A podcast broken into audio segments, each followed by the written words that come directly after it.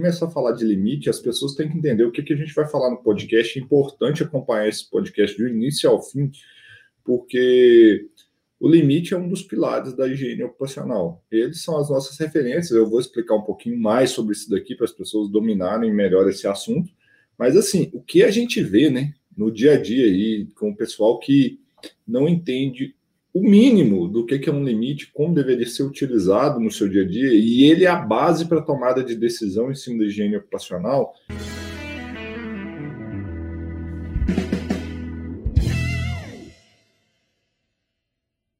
Olá, seja bem-vindo ao Pausa para Respirar, o podcast semanal sobre higiene ocupacional da Analytics Brasil. Eu sou o Rodrigo. Eu sou a Gabriela. E eu sou o Leandro.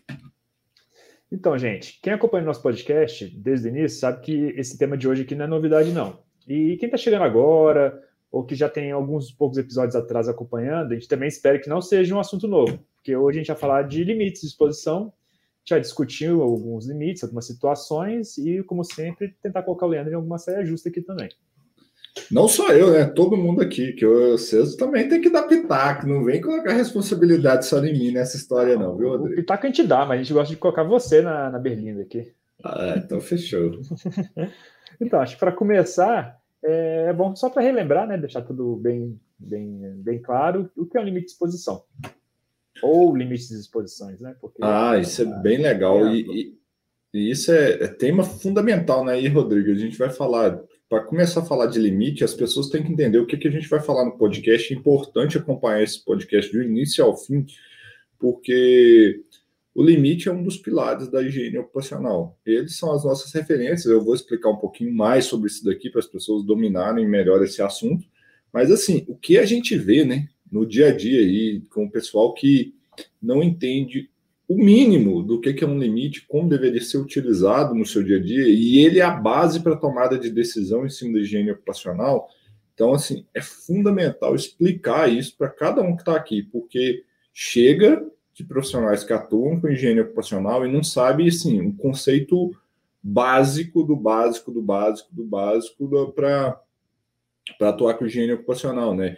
Eu, vamos puxar assim na, na, química, né? Vamos brincar que nós três somos da, somos da, da química, é como se a gente fosse químico e perguntar para a gente o que, que é uma substância orgânica e a gente falar assim, não sei o que, que é uma substância orgânica. Você não conseguir explicar e não conseguir sair desse assunto. É um, é um conceito trivial, assim, para a atuação dos profissionais e muitos, muitos não sabem o que nós vamos discutir nesse podcast até o final aqui, né? Isso é importante ressaltar. Não, isso mesmo. É uma situação que sempre aparece aqui das pessoas perguntam, a, a pessoa solicita uma avaliação, né? E a pessoa pergunta quanto tempo ela deve coletar. Sim, é, a pessoa nem, nem questiona qual o limite que ela vai comparar, qual a situação, né? Pra você ver como que, até para fazer a coleta mais simples que você for fazer, mesmo que seja básica, assim, ah, vou só coletar. Você tem que entender ainda qual o limite que vai ser utilizado. Não só isso, né, Rodrigo? Igual às vezes pega o pessoal, ah, eu tenho dois tipos de limite. Qual que eu escolho para usar? Meu Deus, né? Isso é uma coisa que eu não esperava escutar de muitos profissionais aí. Então, isso aqui são temas que a gente vai debater hoje ao longo desse podcast. Né? E Helena, qual você escolhe? Eu escolho mais alto, hein? Mais fácil de proteger. Mas é tudo decisão, né? Joga moedinha. Ah, João Rodrigo, eu vou no cara e coroa. Eu não quero ter essa responsabilidade de escolha, não. Eu vou no cara e coroa. E você, Gabi? Ai, eu prefiro olhar antes, viu, gente? Porque é complicado essa responsabilidade. Acho que eu vou estudar um pouquinho antes de escolher. ah, legal, mas vamos lá, vamos definir o que. Deixa eu trazer um pouquinho desse conceito para o pessoal e a gente pode debater esse assunto aqui do que é um limite de exposição ocupacional, né? O primordial que todo higienista ocupacional tem que ter em mente quando a gente fala de limites de exposição ocupacional é que o limite é uma base, um padrão de comparação é ele que vai nos dar um embasamento para a tomada de decisão se nós temos frente a uma exposição, uma exposição tolerável ou aceitável ou não. Então ele é um padrão de comparação. Ou seja, a gente vai fazer o nosso gerenciamento de riscos, que esse é o papel do higienista ocupacional, e aqui eu quero quebrar aquele primeiro mito que muitos têm da higiene ocupacional, que higiene ocupacional é coletar amostras. Não higiene ocupacional, higienista ocupacional, que é um que gera valor, que é valorizado e se destaca nesse mercado, ele não é um coletor de amostra, ele é um gestor de riscos. E para gerir riscos, esse, esse gerenciamento de riscos é feito principalmente em cima, com base em limites de exposição ocupacional, que são nossos padrões de comparação. E as pessoas que têm que entender que esses padrões de comparação, eles são estabelecidos visando a proteção de algum tipo de dano que pode ocorrer no corpo ou na saúde desse trabalhador. Ou seja, a gente tem uma exposição ocupacional a um agente, por exemplo, um agente químico, que é a área que a gente domina. Então, você tem uma exposição ocupacional a um agente químico. A gente tem um limite de exposição ocupacional, que é o padrão de comparação, em que, caso as exposições estejam abaixo desse padrão de comparação, que é o limite de exposição ocupacional, a probabilidade de ocorrência de um dano à saúde desse trabalhador é baixa.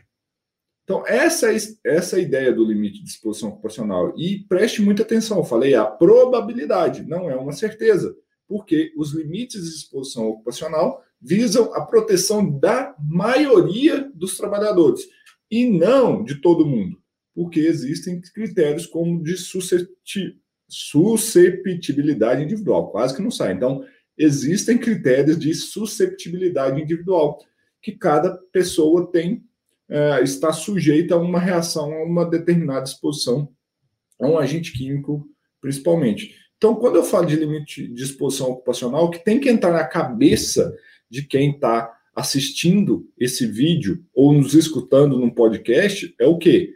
Que quando a gente trabalha com padrões de comparação, a gente visa proteger a maioria dos trabalhadores, não são todos, e cada tipo de limite de exposição ocupacional visa a prevenção de um tipo de dano que pode ocorrer a esse trabalhador. E por isso existem vários tipos de limites de exposição ocupacional. Se a gente for falar de agentes químicos, na legislação brasileira, hoje existem sete tipos de limites de exposição ocupacional. Cada um deles visando um tipo de prevenção a um dano que pode ocorrer na saúde do trabalhador. E isso é fundamental você entender, porque cada uma desses sete limites é um tipo de reconhecimento de riscos que a gente tem que fazer e um tipo de coleta que tem que ser feito. Então, não dá para fazer uma coisa que se adapta a todos os tipos de limite. E quem domina os agentes químicos tem a chance de se destacar nessa área porque entende esse conceito básico, que é o de limite de exposição ocupacional, que o que, infelizmente, a grande maioria dos higienistas ocupacionais não consegue entender. Não sei se você concorda comigo aí, Gabi. Não, exatamente. Parece que é algo básico, mas todo mundo acha que sabe, né? Porque justamente por ser a base aí da higiene ocupacional e ser o primeiro ponto para a tomada de todas as decisões que vão envolver as, essas avaliações, principalmente de agentes químicos, mas é, você ter trago esse ponto de a maioria, Leandro, é bem interessante, porque não é esse limite que se está abaixo, todo mundo está protegido, né? Então, até traz um conceito também do nível de ação que tenta melhorar um pouquinho isso, né? Não é só a questão de se está acima, se está abaixo, mas tem que avaliar mais para tentar proteger o trabalhador em si. Então a gente podia trabalhar um pouquinho na questão do nível de ação, porque que ele é importante também, e ele vai variar também diversas referências, né? Então, como que o pessoal pode utilizar ele para ajudar nas conclusões também, tendo esse conceito bem claro em mente. Bacana, bacana demais, Gabi. O nível de ação, o que é o nível de ação segundo a nossa legislação e que, na verdade, isso foi estabelecido lá atrás, em 1977, pelo Manual de Estratégia de Amostragem do NIOSH, né? O nível de ação é um parâmetro para nos dar confiança, confiabilidade de que, se as, a exposição do exposto de maior risco ou seja, usando a estratégia de amostragem do exposto de maior risco, que é aquele trabalhador que mais se expõe, que tem uma exposição maior no ambiente de trabalho. Caso a exposição desse trabalhador, que é um exposto de maior risco, esteja abaixo do nível de ação, a tendência, ou seja, a probabilidade da exposição dos demais trabalhadores que estão nesse grupo homogêneo de exposição, e aqui eu não vou entrar no impacto, se é homogêneo, se é similar, porque é tudo a mesma coisa. Isso aqui é um conceito estatístico e não tem muita das conversas fiadas que o povo fala aí, é porque não conhece estatística. Mas não quer dizer o quê? Se eu tenho uma exposição abaixo do nível de ação no exposto de maior risco, a probabilidade, ou seja, eu tenho uma probabilidade maior do que 90% de que as exposições dos demais trabalhadores em um grupo homogêneo de exposição estejam abaixo do limite em um dia típico de exposição. É isso que é um nível de ação. O que existe de errado no conceito de nível de ação na cabeça das maiorias das pessoas é que o nível de ação é 50% do limite. Isso é um, uma, uma besteira, é uma falácia. E, infelizmente, isso foi colocado dessa forma na nossa legislação. Então, na nossa legislação foi estabelecido que o que é um nível de ação? 50% do limite ou 50% da dose. Porém, o pessoal que elaborou essa norma esqueceu de um pequeno detalhe. Para isso ser verdade, a gente tem que atender três critérios que estão no manual de estratégia de amostragem do NIOSH. Que o primeiro é, a gente precisa de uma distribuição estatística do tipo log normal. Não vou entrar nessa definição aqui, então a gente precisa de mais dados para estabelecer isso, mas isso é um pré-requisito para esse nível de ação ah, de 50%. Então, um, distribuição estatística log normal das exposições. Dois, o desvio padrão geométrico dos, das exposições do grupo tem que ser 1,22. Então, isso é um pré-requisito. E três, o erro máximo ou o desvio padrão máximo, o coeficiente de variação máxima da amostragem pode ser no máximo 10%. São três limites. Ó, são três pré-requisitos básicos para falar que o nível de ação é 50%. Caso qualquer uma dessas variáveis mude, por exemplo, o meu desvio padrão geométrico é maior do que 1,22. O nível de ação irá diminuir. Ah, o, o desvio, o coeficiente de variação da amostragem é maior do que 10%. Vai diminuir. A distribuição não é log normal. Não pode falar que o nível de ação é 50%. Então, esqueceram de falar isso. Dentro do manual de estratégia de amostragem na IOSH, tem como você calcular isso. Só que na nossa legislação travaram essa questão do nível de ação em 50%. E o que, que acontece? Com uma amostra, que o que é que a maioria das pessoas fazem, elas não têm segurança de falar que o nível de ação é 50%. Principalmente quando eu tenho atividades que são muito variáveis, em que provavelmente o desvio padrão geométrico é maior do que 1,22. Então, o que eu quero deixar de recado aqui é: não siga a manada, não siga o bonde. Pense diferente. Você já se questionou por que, que o nível de ação é 50%? Você já parou para pensar que, às vezes, o, a forma que você está coletando e utilizando o nível de ação não atende esse pré-requisito? Ah, mas isso está em norma. Ok, está em norma. Mas você já parou para pensar se o, o porquê desse nível de ação está ali, ele está garantindo a prevenção? Porque às vezes a gente precisa trabalhar com um nível de ação de 30% do limite. Então a gente tem que tomar cuidado com isso e esse é o meu recado para você. Precisa deixar de ser um mal necessário. Entenda o que, que você está fazendo antes de sair replicando um monte de coisa e fazendo um monte de coisa sem saber o porquê que você está fazendo isso. Isso é importante as pessoas entenderem, né? Os conceitos por trás, conceitos básicos por trás das suas atividades que você está executando. É, não sei se vocês concordam comigo, o que eu vejo, às vezes, de dificuldade do pessoal, né, e a gente pode debater isso, é que as pessoas sa saem replicando as coisas, né, um monte de coisa, e vai fazendo, e vai fazendo um monte de coisa e não entende o porquê está fazendo aquilo. Tipo assim, ah, por que, que você está fazendo? Ah, porque todo mundo faz isso, mas você entende o básico. Então, o grande problema que hoje que eu vejo em higiene ocupacional é a falta de preparo técnico das pessoas. Entender minimamente a, a teoria ou os conceitos técnicos por trás da para exercer a sua profissão.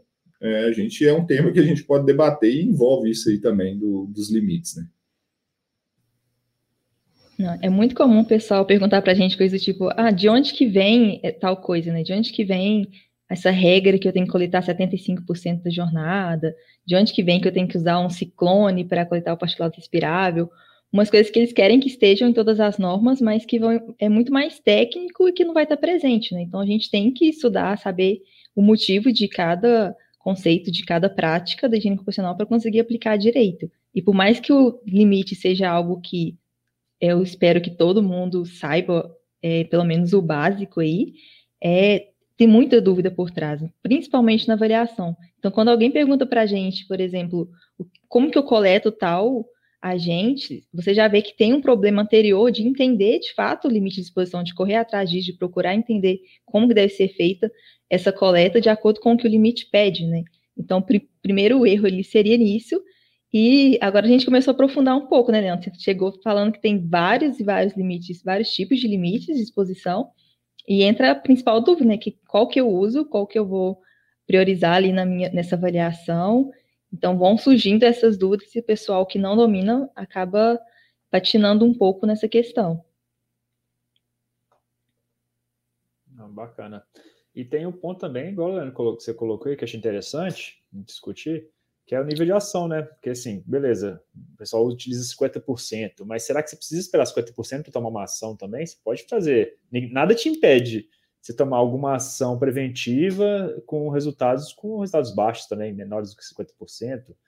Tudo depende da, da sua avaliação crítica também. Às vezes você pode ter, perceber que o bem, você fez uma avaliação, mas você quer dar uma proteção mais ao trabalhador, você quer dar um conforto para que seja uma atividade que seja bem realizada, né? Então, você também pode realizar ações. Não pode, você não precisa, lá, ah, deu, deu menos de 50% e pronto, vou entregar o papel aqui e acabou tem muitas, muitas atividades que podem ser feitas ainda como, como técnico, como engenheiro de segurança do trabalho.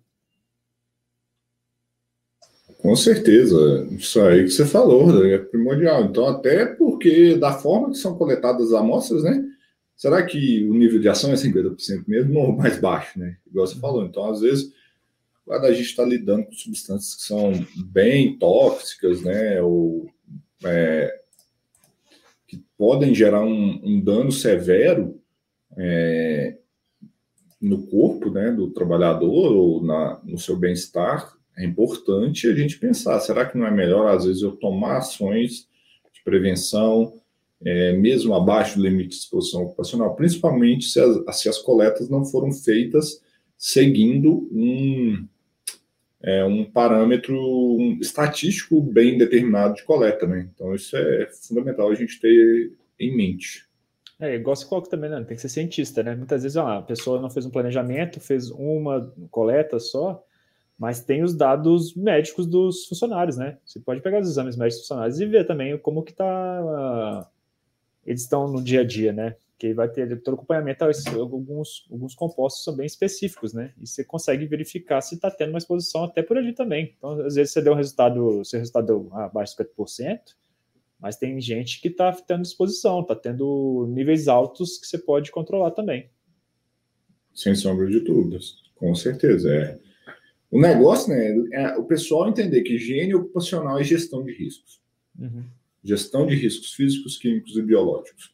No, no, dia que entrar na cabeça das pessoas que higiene ocupacional é gestão de riscos físicos, químicos e biológicos, eu acho que esses conceitos que a gente debateu aqui começam a mudar um pouquinho, né, Rodrigo? Se a pessoa começa a olhar para essas questões, igual você falou, eu sou um cientista, eu vou buscar informações e tudo mais. Então, deixar de ser um coletor né, de amostras e ser um, um gestor de riscos. Né? Então, isso que é o, o importante a gente ter em mente. Uma questão bem comum, assim, que o pessoal é, também acaba tendo bastante dúvida na parte de legislação, né? porque tem NR15, tem o decreto 3048, né, principalmente voltado para a parte de agentes químicos, tem a CGH, né, linda, maravilhosa a CGH, e o pessoal fica em dúvida qual limite usar, onde pego, qual que eu vou adotar em cada situação, em cada caso, e acaba arrumando uma confusão com algo que pode ser bem mais simples, né?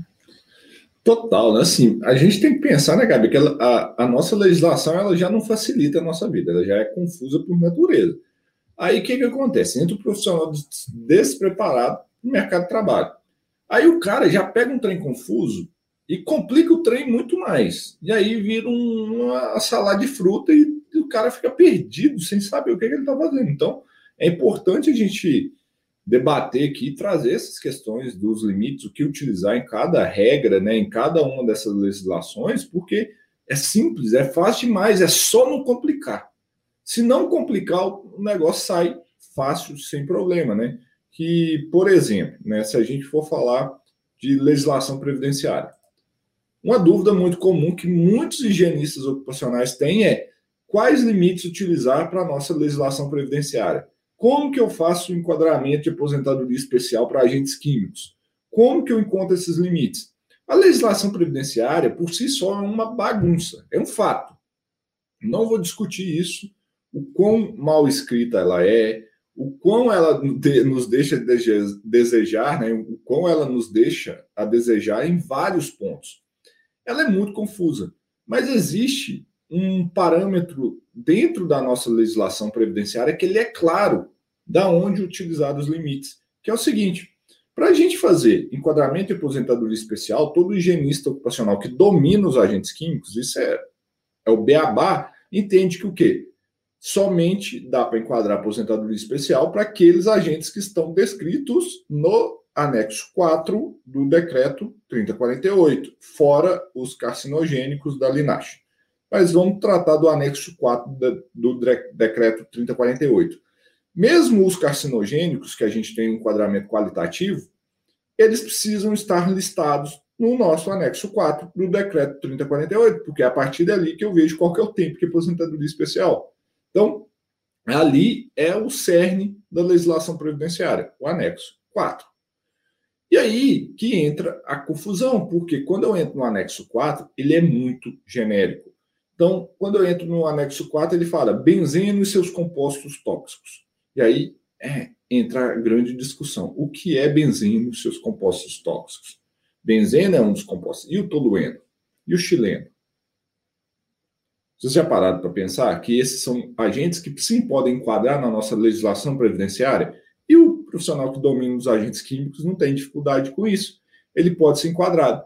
E se a gente parar para pensar aqui, tirando o benzeno, desses exemplos, todos os outros que eu falei, como por exemplo tolueno chileno, eles possuem limites de exposição ocupacional na legislação brasileira, que a gente tem que remeter para dentro da legislação previdenciária. E a previdenciária fala é para utilizar os limites presentes na NR15. Ou seja, então, para enquadramento de aposentadoria especial para os agentes que estão no decreto 3048 em seu anexo 4 e concomitantemente no anexo 11 ou 12 da NR15, a gente tem que utilizar os limites que estão na NR15. Ou seja, o enquadramento da aposentadoria especial é somente quando houver ultrapassagem desses limites de exposição ocupacional ali do anexo 11 ou anexo 12. O restante seriam os qualitativos, enquadramentos qualitativos conforme anexo 3 da NR15 e também Linache e enquadramento qualitativo. Então, isso é um preceito básico. Então, pra, você tem que dominar os agentes químicos para não ter umas dúvidas dessa e não deixar a legislação previdenciária, que é confusa por natureza, te confundir ainda mais. Ou seja, resumindo aqui, para enquadramento adicional, não, não é adicional, né? Para enquadramento da aposentadoria especial dos agentes químicos, ele tem que estar no decreto 3048 em seu anexo 4. Aqueles agentes que têm limites de exposição no seu anexo 11 e 12 da NR15, para enquadramento da aposentadoria especial, ele precisa ultrapassar os limites do anexo 11 e 12 da NR15. Ponto final. Não complica. Ah, Leandro, mas não tem mas. Essa é a regra e ponto final. Tá assim. Não, não arrume mais confusão. O que eu quero te deixar de recado: domine os agentes químicos saiba fazer essas coisas que você destaca. Quantas pessoas sabem disso? Quantas pessoas aí não batem cabeça e às vezes apanham? E é uma coisa básica, entendimento de limite, né? De volta ao ponto que eu já falei e eu venho falando constantemente, é a maioria dos profissionais não tem um entendimento básico dos critérios técnicos para exercer sua profissão, que é conhecer limites de exposição ocupacional. Coisas assim, né, que você, a gente depara no dia a dia aí, né, gente? É, quem não anotou, volta e anota que o Leandro falou, porque já foi um resumo aí que já vai trazer um quase um atalho mesmo, um guia para quem for tomar essas decisões né, nessa hora aí. E não podemos esquecer, né, Leandro, que o principal papel aí do higienista ocupacional, né, não dá para se limitar só ao adicional de celebridade, aposentadoria especial, e um trabalho de prevenção aí vai exigir mais do que apenas esses limites que acho que todo mundo está cansado de saber que estão mesmo desatualizados e então a nossa CGH veio aí para ajudar bastante nessa, nessa parte de prevenção, né? Principalmente no PPRA, no, PP, no PGR. A gente tomar cuidado de usar o limite certo que vai de fato proteger o trabalhador. Com certeza, né? Se não souber usar o limite, não, ah, eu vejo as pessoas, ah, tem que, tem que atualizar, tem que atualizar as normas, as normas estão desatualizadas, mas eu, eu paro para pensar às vezes assim, né? Vai uma crítica mais uma aos profissionais do mercado, é, poxa, essas normas estão aí há 40 anos, né? Tem mais de 40 anos a, a NR15 e os seus anexos para agentes químicos. E aí eu falo, pego para me pensar, tem, poxa, tem 40 e tantos anos que essa norma está aí, sequer sofreu uma, uma atualização. O pessoal da área mete o pau na NR15, fala que ela está atualizada, desatualizada, etc., que está ruim e tal. Mas você pega a maioria, com mais de 40 anos que está aí, não conseguiu entender o que está escrito lá ainda. Então eu falo, começa a pensar assim, essas pessoas. Você já pensou se começar a atualizar essas normas?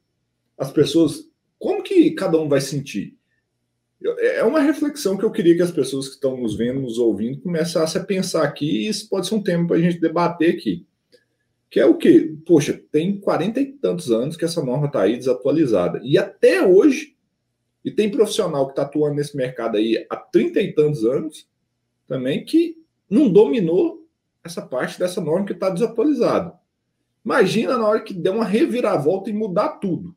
E aí trouxer conceitos atualizados, trouxer é, essa parte de revisão mesmo com vários conceitos importantes, teorias e cobrar mesmo performance desses profissionais da área de segurança do trabalho. Como que vai ser? Eu queria que cada um que estivesse aqui nos vendo, nos ouvindo, se começasse a refletir como que seria a sua vida. Se em 40 anos, talvez hoje você que está aqui ainda não conseguiu dominar os agentes químicos. E se mudar tudo, amanhã, mudou tudo, agora entrou novos limites, agora atualizou a NR15 e te cobrar. Como que vai ser seu preparo para estar no mercado? Não sei se você já parar para pensar em relação a isso a vários profissionais aí no mercado de trabalho. Olha, eu não tinha pensado nisso, não. É bom, bom questionamento mesmo fazer isso, cada um pensar. A gente também tem que pensar nisso, né? Porque se acontecer isso, curso novo, da, da curso novo do Leandro aí. HO Fácil aproveita essas, essas, oportunidades também. Revisão de normas. Revisão de normas. Então, é um, você vê, qualquer coisa assim, qualquer mudança gera oportunidades também, né? Total. Se você, se você não. Mesmo que você tenha que se atualizar, né? Quer dizer, mesmo não, né? Você tem que se atualizar, isso vai gerar novos mercados também, novas situações e tem que estar preparado. Então, a gente também tem que estar preparado para essas situações, porque vão mudar as quantidades de avaliações, os focos, como fazer. A gente também tem que se preparar, a gente tem que estudar junto. É uma coisa que afeta todo mundo, né? Não vai afetar só uma pessoa, só um empresário especial. Não, e Rodrigo, você está falando negócio de atualização, isso é sempre falando mesmo, a gente tem que aproveitar as oportunidades. Ah, atualizou, na hora que saírem, por exemplo, os anexos da NR9. Provavelmente eu já vou adiantando, eu vou fazer um curso para ensinar o povo a fazer medição. Só que eu falo assim, às vezes, as oportunidades que às vezes as pessoas perdem, né?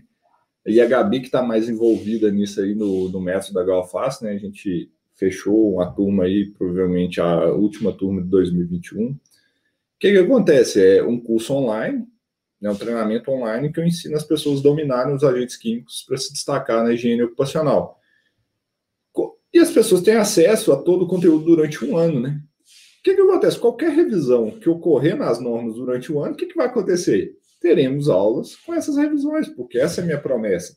E tem muita gente que vai deixando passar. E o que, que vai acontecer? Talvez eu vou ter que vender mais esse curso, e aí, quem já está lá com a gente, né, dentro do método, já vai dar os próximos passos tranquilo e vão conseguir é, sair na frente dessas pessoas, né? Isso é uma reflexão importante. Às vezes as pessoas perdem muitas oportunidades por, sei lá, postergar, e etc. Não sei se vocês pensam um pouco nisso aí também.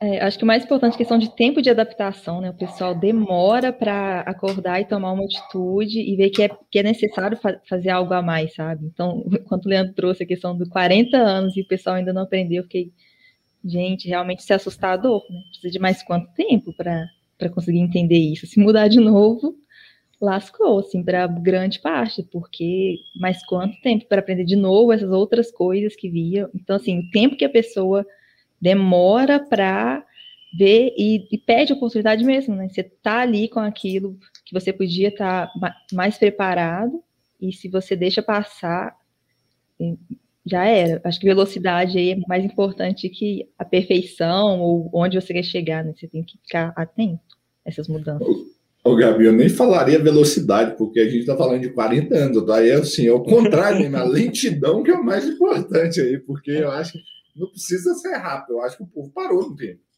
Então, assim, uhum. eu, inclusive na formação do profissional, né? Então, as coisas que a gente se depara na Analytics, né? Que o Rodrigo está aí no dia a dia também, é, lidando com a parte de sucesso do cliente nosso, são questionamentos, né, Rodrigo, que a gente pode debater aqui que afetam muito, né, na parte de análise, às vezes, interpretação dos relatórios de análise que a gente manda, né? Não sei se as pessoas sabem que estão aqui. Analytics Brasil é um laboratório de análises químicas para higiene ocupacional e o nosso foco é ser o porto seguro de cada um de vocês aí na tomada de decisão em relação à higiene ocupacional, né? E o Rodrigo está ligado direto aí no sucesso de clientes. E a gente vê isso no dia a dia, né, Rodrigo? A dificuldade que as pessoas têm e, e essa reflexão dos 40 anos, né? Estão fazendo trabalho no piloto automático robotizado sem saber o que, que vão, vão fazer com esses resultados e, e às vezes gastando muito dinheiro, né? Com análise. Às vezes o que me preocupa mais, Leandro, nem é a questão do, de ser 40 anos, né? É a questão de novos, funcion... é, novos profissionais entrando no mercado. Você a gente conversa com pessoas muito novas agora, que estão começando, e estão repetindo os mesmos erros, né? Então é uma coisa que está vindo de antes e não, não foi consertada. É estrutural, né? É, estrutural. E, e, o, e é estrutural, mas o interessante é que tem como sair disso, né? A gente tem que deixar uma mensagem. A gente está falando muito dessa parte mais negativista aqui, mas tem como sair disso, né? É, a gente vê vários profissionais que se destacam, mas infelizmente hoje é uma minoria, porque para se destacar, para dominar os agentes químicos, requer esforço. Não é uma coisa que você vai ficar sentado ali esperando as coisas acontecer. E isso eu acho que foi o grande mal é, dos novos profissionais, né? Porque a formação foi muito ruim, então, se espalhou, então gerou-se muitos mais profissionais que antigamente. Esses, a capacitação técnica desses profissionais é falha, é, é ruim, os professores não dominam os assuntos. Esse profissional sai para o mercado despreparado, mas muitos se acomodam. Então, e, e, ficam naquela mesma, e às vezes reclamam, né? Então, eu quero trazer assim, gente, tem como dar os próximos passos, não precisa estar sozinho aí, né? Tem como se destacar e dar os próximos passos mas você vai ter que correr atrás, vai ter que andar com as próprias pernas, porque a escola não te prepara. A escola não te prepara para ser um profissional de destaque, para ser um profissional que minimamente sabe o que você deve fazer para atuar nessa área. Pegando o gancho dessa provocação, a CGH atualiza todo ano, né? Então, quem está aí não está acompanhando já está atrasado nisso também, porque todo ano vai mudar alguns limites, então tem que ficar atento também. E até para o PPRA, porque existe essa questão de, ah, o PPRA tem uma validade de um ano, muitos ainda acham que, que é assim que funciona, e, e supondo aí, Leandro, um caso até hipotético mesmo, que aí uma pessoa faça o seu PPRA e aí no ano seguinte acaba alterando o limite na CGH ou muda a fração, e aí? O que, que a gente faz? Precisa revisar? Meu Deus, né? Essa, essa parte é muito legal, Gabi, se a gente falar nisso. Muita gente vai falar assim, agora tá tudo errado, rasga tudo. É, porque as pessoas entendem que PPRA ou PGR vai vir é papel, né? Então, essa é a primeira coisa que a gente tem que, tem que desmistificar e trabalhar aqui, que é um higienista ocupacional minimamente tem que entender que um PPRA ou um PGR é um programa de gestão e não um pedaço de papel. Então, quando a gente está trabalhando com esses programas de gestão, seja o PPRA, seja o PGR, GRO, em que se usa principalmente os limites de exposição da CGH. Por exemplo, estamos em 2020, A última versão que saiu em português 2019. Saiu esse ano 2021, né? Desculpa, não estamos em 2020, estamos em 2021. Estamos em 2021 e a última versão da CGH que saiu em português 2019. Saiu esse ano 2021. Mas houveram alterações de vários limites. E agora, o que, que eu faço?